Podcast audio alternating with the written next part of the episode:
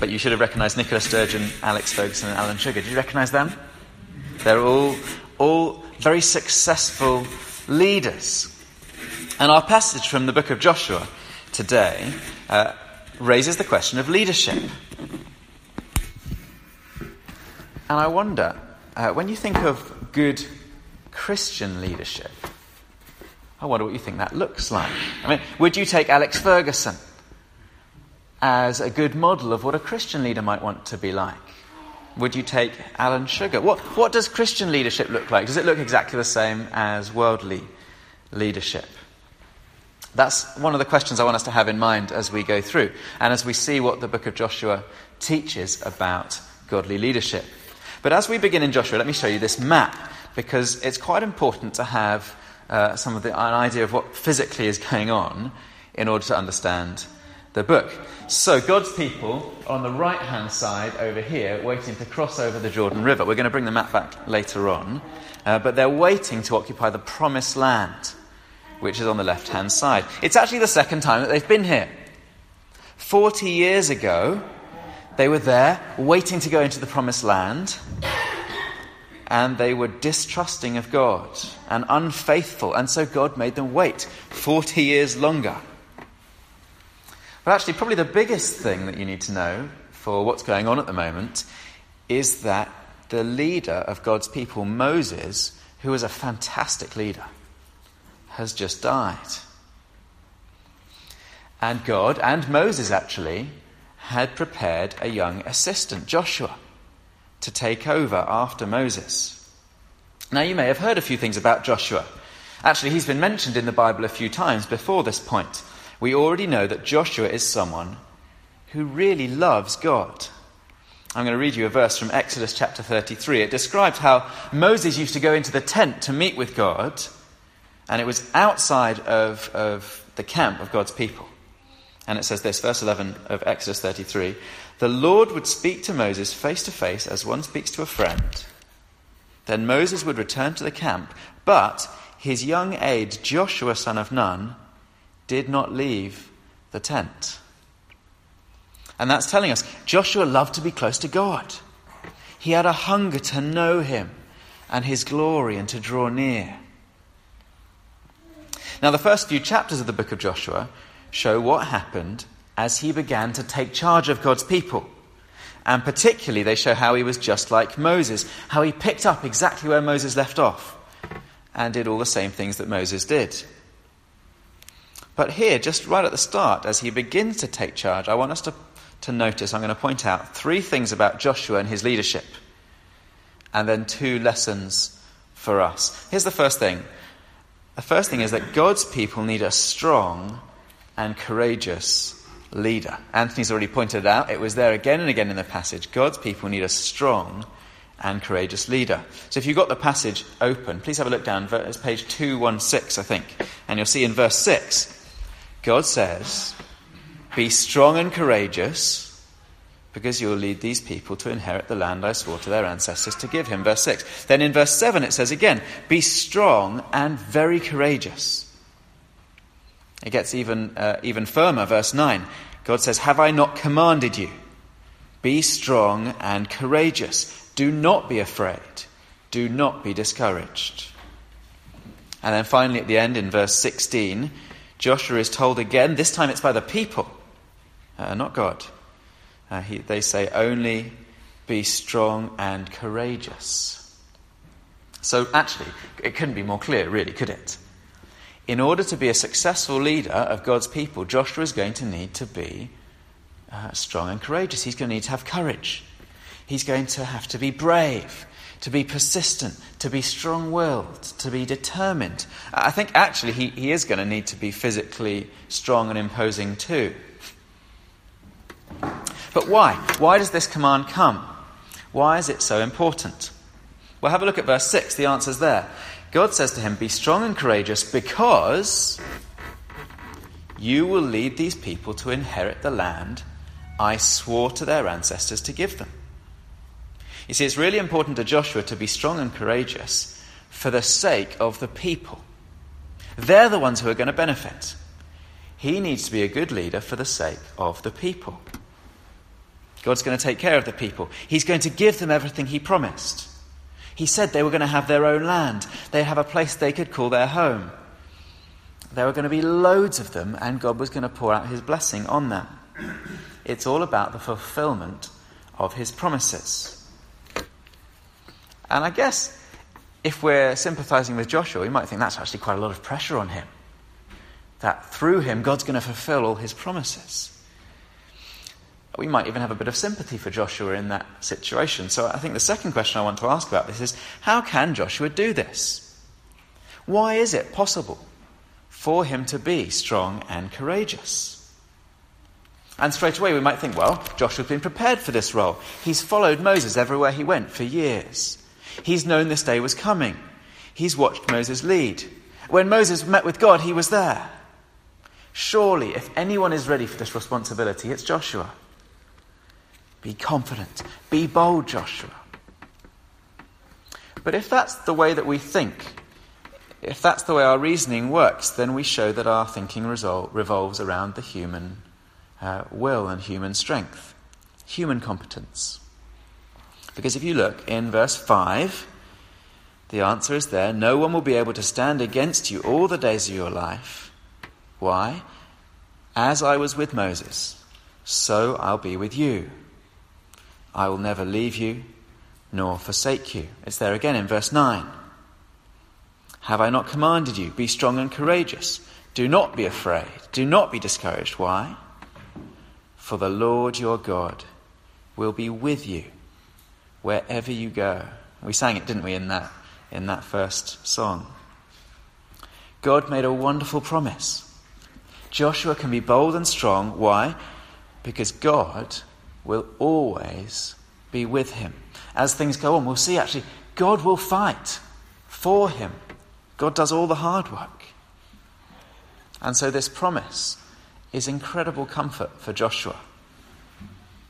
It makes total sense, doesn't it? If God is the one who's made the promise and God is the one who's going to fulfill it, then God will be the one to make sure it happens. Uh, Joshua, if you like it, is the vehicle for that.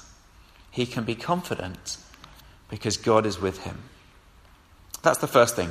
God's people need a strong and courageous leader. But the second thing that we learn here from what God tells Joshua is that God's people need a leader who is devoted to God's word. God's people need a leader who is devoted to God's word. And that seems to be the other tip, if you like, that God gives to Joshua. So, I guess many of us will, had, will have had the experience of starting a new job. Uh, and when you do that, many people might give you a tip. They may say, Oh, don't worry too much about doing this in the first couple of weeks. Or don't worry so much about so and so. They are always complaining. And I guess you would listen. And I hope you listen really carefully to the tips that the boss gives you on how to go about your new job. I think actually our ears are pricked up, even more alert, paying even more attention when we're first starting. And the tip that God gives to Joshua is to be devoted to his word. Have a look at verse 7. There's a whole, whole section here, verse 7. Be strong and very courageous. God says, Be careful to obey all the law my servant Moses gave you. Do not turn from it to the right or to the left, that you may be successful wherever you go. Verse 8 Keep this book of the law always on your lips. Meditate on it day and night, he's told, so that you may be careful to do everything written in it. Then you will be prosperous and successful. It's very clear, isn't it? And God says that because he knows what we're like we're forgetful. We drift away from him. It's very natural for us. And that's no different to Joshua, for Joshua, even as a leader. Even as a leader who loves God, who wants to draw near to him, who used to hang out with God in that special tent of meeting. Joshua needs to keep God close. He needs to, to know what God thinks, to know what God's priorities are, to know how God works, what his law and commands are. He knows to know, needs to know them really, really well. Now, before I was ordained, uh, some of you will know, I used to be a maths teacher. And so I know from experience just how important it is to know, really, in, in great depth and detail the things that you're trying to teach about. So when I was in the classroom and the kids were asking questions because they didn't understand something about the maths, often I would need to explain the idea from, from maybe a different angle. Or maybe I might need to have the big picture so that I could explain it in a different way to help people to understand. When they wanted to, when they wanted to ask questions, you need to have a deeper understanding, a more complete understanding in order to be a teacher. And I think that's true in many different areas of life when you're involved in teaching or training or explaining. And it's true for Joshua.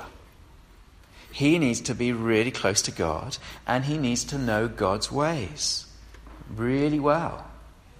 So it shouldn't surprise us that Joshua needs to know God's law really well and needs to have a real personal knowledge. But verse 8 says even more, doesn't it? He needs to meditate on it day and night and he needs to be careful to do everything written in it. See, there's no room for all that knowledge and a hypocritical way of living. No, he needs to be a man of integrity who lives out what he knows. He puts it into practice. And again, I guess none of that should surprise us because God speaks to us and we can know him through the words he's written down for us to reveal himself to us. And so, God's people need a leader who is devoted to God's word. But the wonderful news of this chapter is, and the great news for, for Joshua and God's people, is that Joshua makes a great start. He makes a great start. Uh, he picks up exactly where Moses has left off. And I think he already shows courage and leadership, even in this first chapter. Actually, that's why this whole section from verse 10 onwards is there. So have a look at down at verse 10. It's the section with the tribe of Reuben, Gad, and Manasseh. You see those names there. And, and that may not have made too much sense to you. So have a look at the picture again. The tribes, we have a, a big version up. The tribes are here on the right hand side uh, Manasseh, Gad, and Reuben. The people are here, and they've already settled in the land. Their families have already got their, their farms and their land, they've started to build their houses. And they're camped out here, and the Jordan River is there. And the rest of the promised land is on this side. And so, back when God spoke through Moses uh, and told them about the promised land, he made these tribes promise that when they went over the river, they wouldn't say, Well, we've got our land. You guys, good luck, off you go. No, but they would go with them. The fighting men would go with them and help. Uh, and that's what's going on here. Uh, if you look down at verse 12, Joshua doesn't just say to everyone, Get ready to cross the Jordan. He says, verse 12, But to the Reubenites, the Gadites, and the half tribe of Manasseh, Joshua said, verse 13, Remember the command that Moses, the servant of the Lord, gave you. Your wives, your children, and your livestock may stay in the land that Moses gave you east of the Jordan.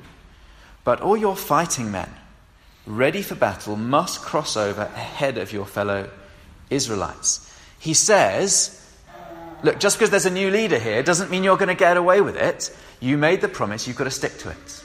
And what do they say? Verse 16 Whatever you have commanded us to do, we will do. And whatever you, wherever you send us, we will go. Just as we fully obeyed Moses, so we will obey you. Only may the Lord your God be with you as he was with Moses. And then they finish, be strong and courageous. See, Joshua does what he needs to do. He gives clear and direct commands. He takes control, and the people respect that. And they follow. It's a great start. He picks up exactly where Moses left off. And I guess that moment, it's a bit like that, that first presentation that you make in a new job, or that first lesson that you teach when you're starting out as a teacher. It's really important. And Joshua makes a great start. If you like, he passes the first test. What a positive start. And what a great guy Joshua seems to be. And that's chapter one of Joshua. But what are we to make of all of that? I wonder. If you were to read Joshua chapter 1 in your morning devotion before you went off to work or before you started your day, if you were to read that chapter and you were praying and you said, Lord, what do you want me to learn from this for today? Would you go away thinking, I know what it is? I need to be like Joshua, I need to be strong and courageous. I need to be bold and strong. We sang that song, didn't we? Be bold, be strong.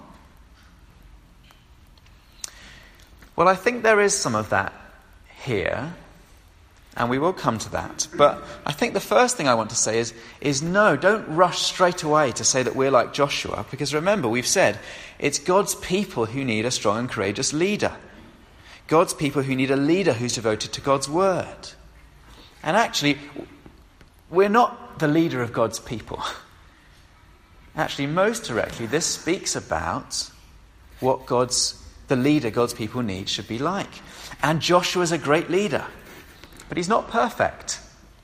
Perhaps if I was to give one example, the most poignant example at this point of Joshua getting something wrong is that he had no succession planning. When Joshua died, God's people ended up with no leader, and, and the whole nation fell into complete disarray, and they were godless, and they went uh, from war to war fighting with all these other nations. And you can read about it in the book of Judges, and it was a terrible time.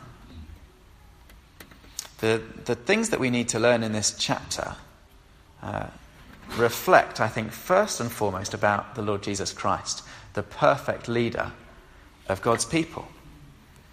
So, the first thing I think we need to do is to thank God for Jesus. You see, Jesus was courageous and strong. And I wonder if, if you really think of Jesus in that way.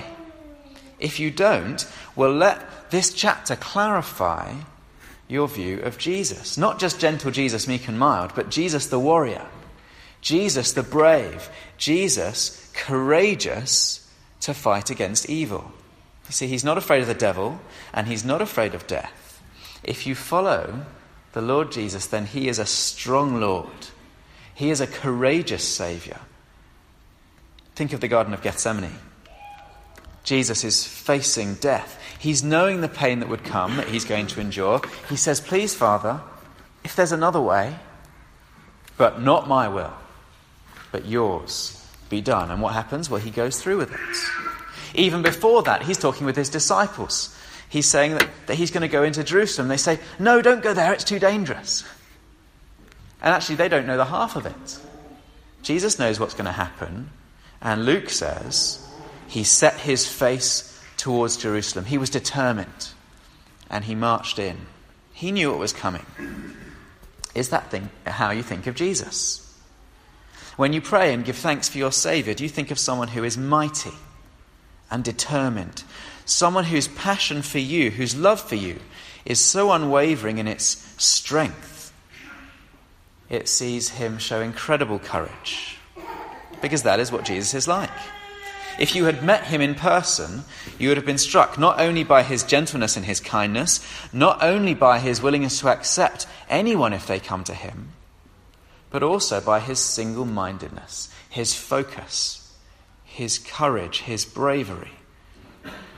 And that's great news. That's great news for us because we need a leader who is strong and courageous.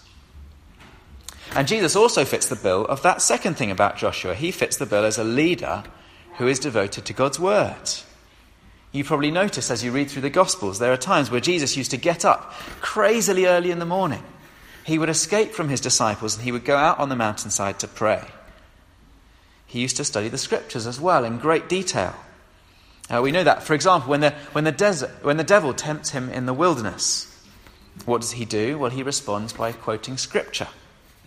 And the verses that he uses are all in the same place, really, in the book of Deuteronomy. I, I think probably he'd been studying and meditating on that section of the scriptures just before he was tempted.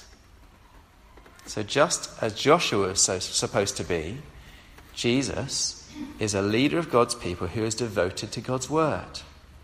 If we put this into, I guess, more colloquial language, we would say Jesus is the kind of guy who had time alone with God.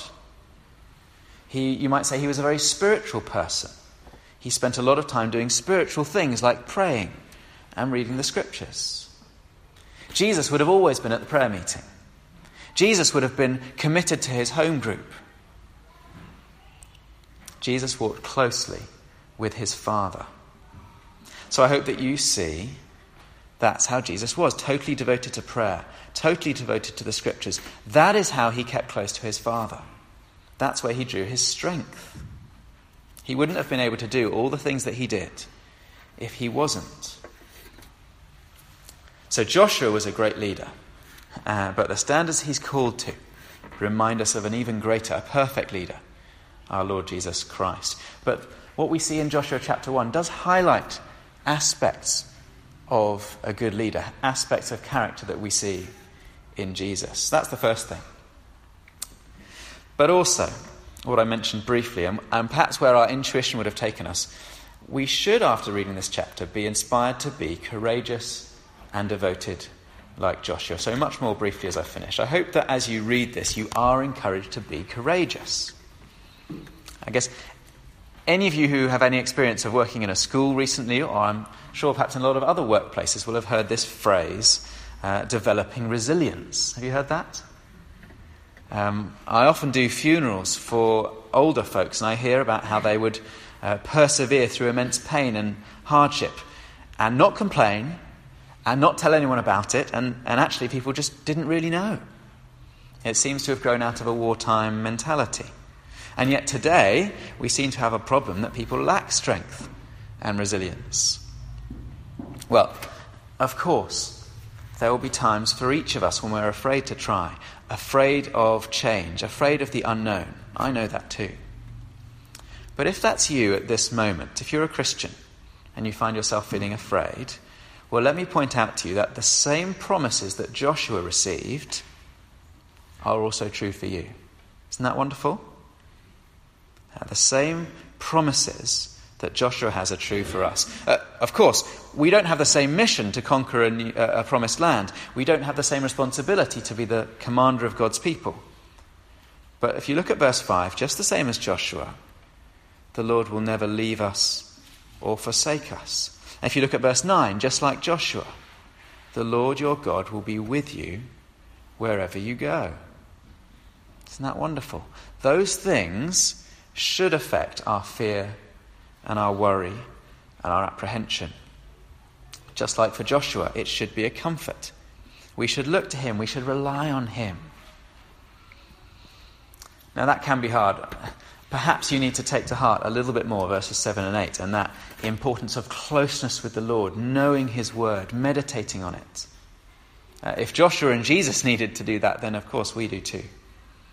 But remember the reason why Joshua could be courageous. Not because of his strength, not because of his experience, but because the Almighty Lord of all was his Lord and his God. And he is your Lord and God too. For it's not that you just need to man up, or the equivalent if you're a lady. No, you need to remember that God is on your side. He is with you, and He'll look after you. So, over the next few weeks, we're going to continue working our way through the next few chapters of Joshua. We're going to see again and again how the Lord was with Joshua, how he kept his promise. And it's not just that he helped him, actually, he did everything for Joshua. And I hope that you'll look forward to seeing more. But, but today, we've seen that the Lord wants a strong and courageous leader for his people and one who is devoted to his word. And we've seen that Joshua makes a great start. 安排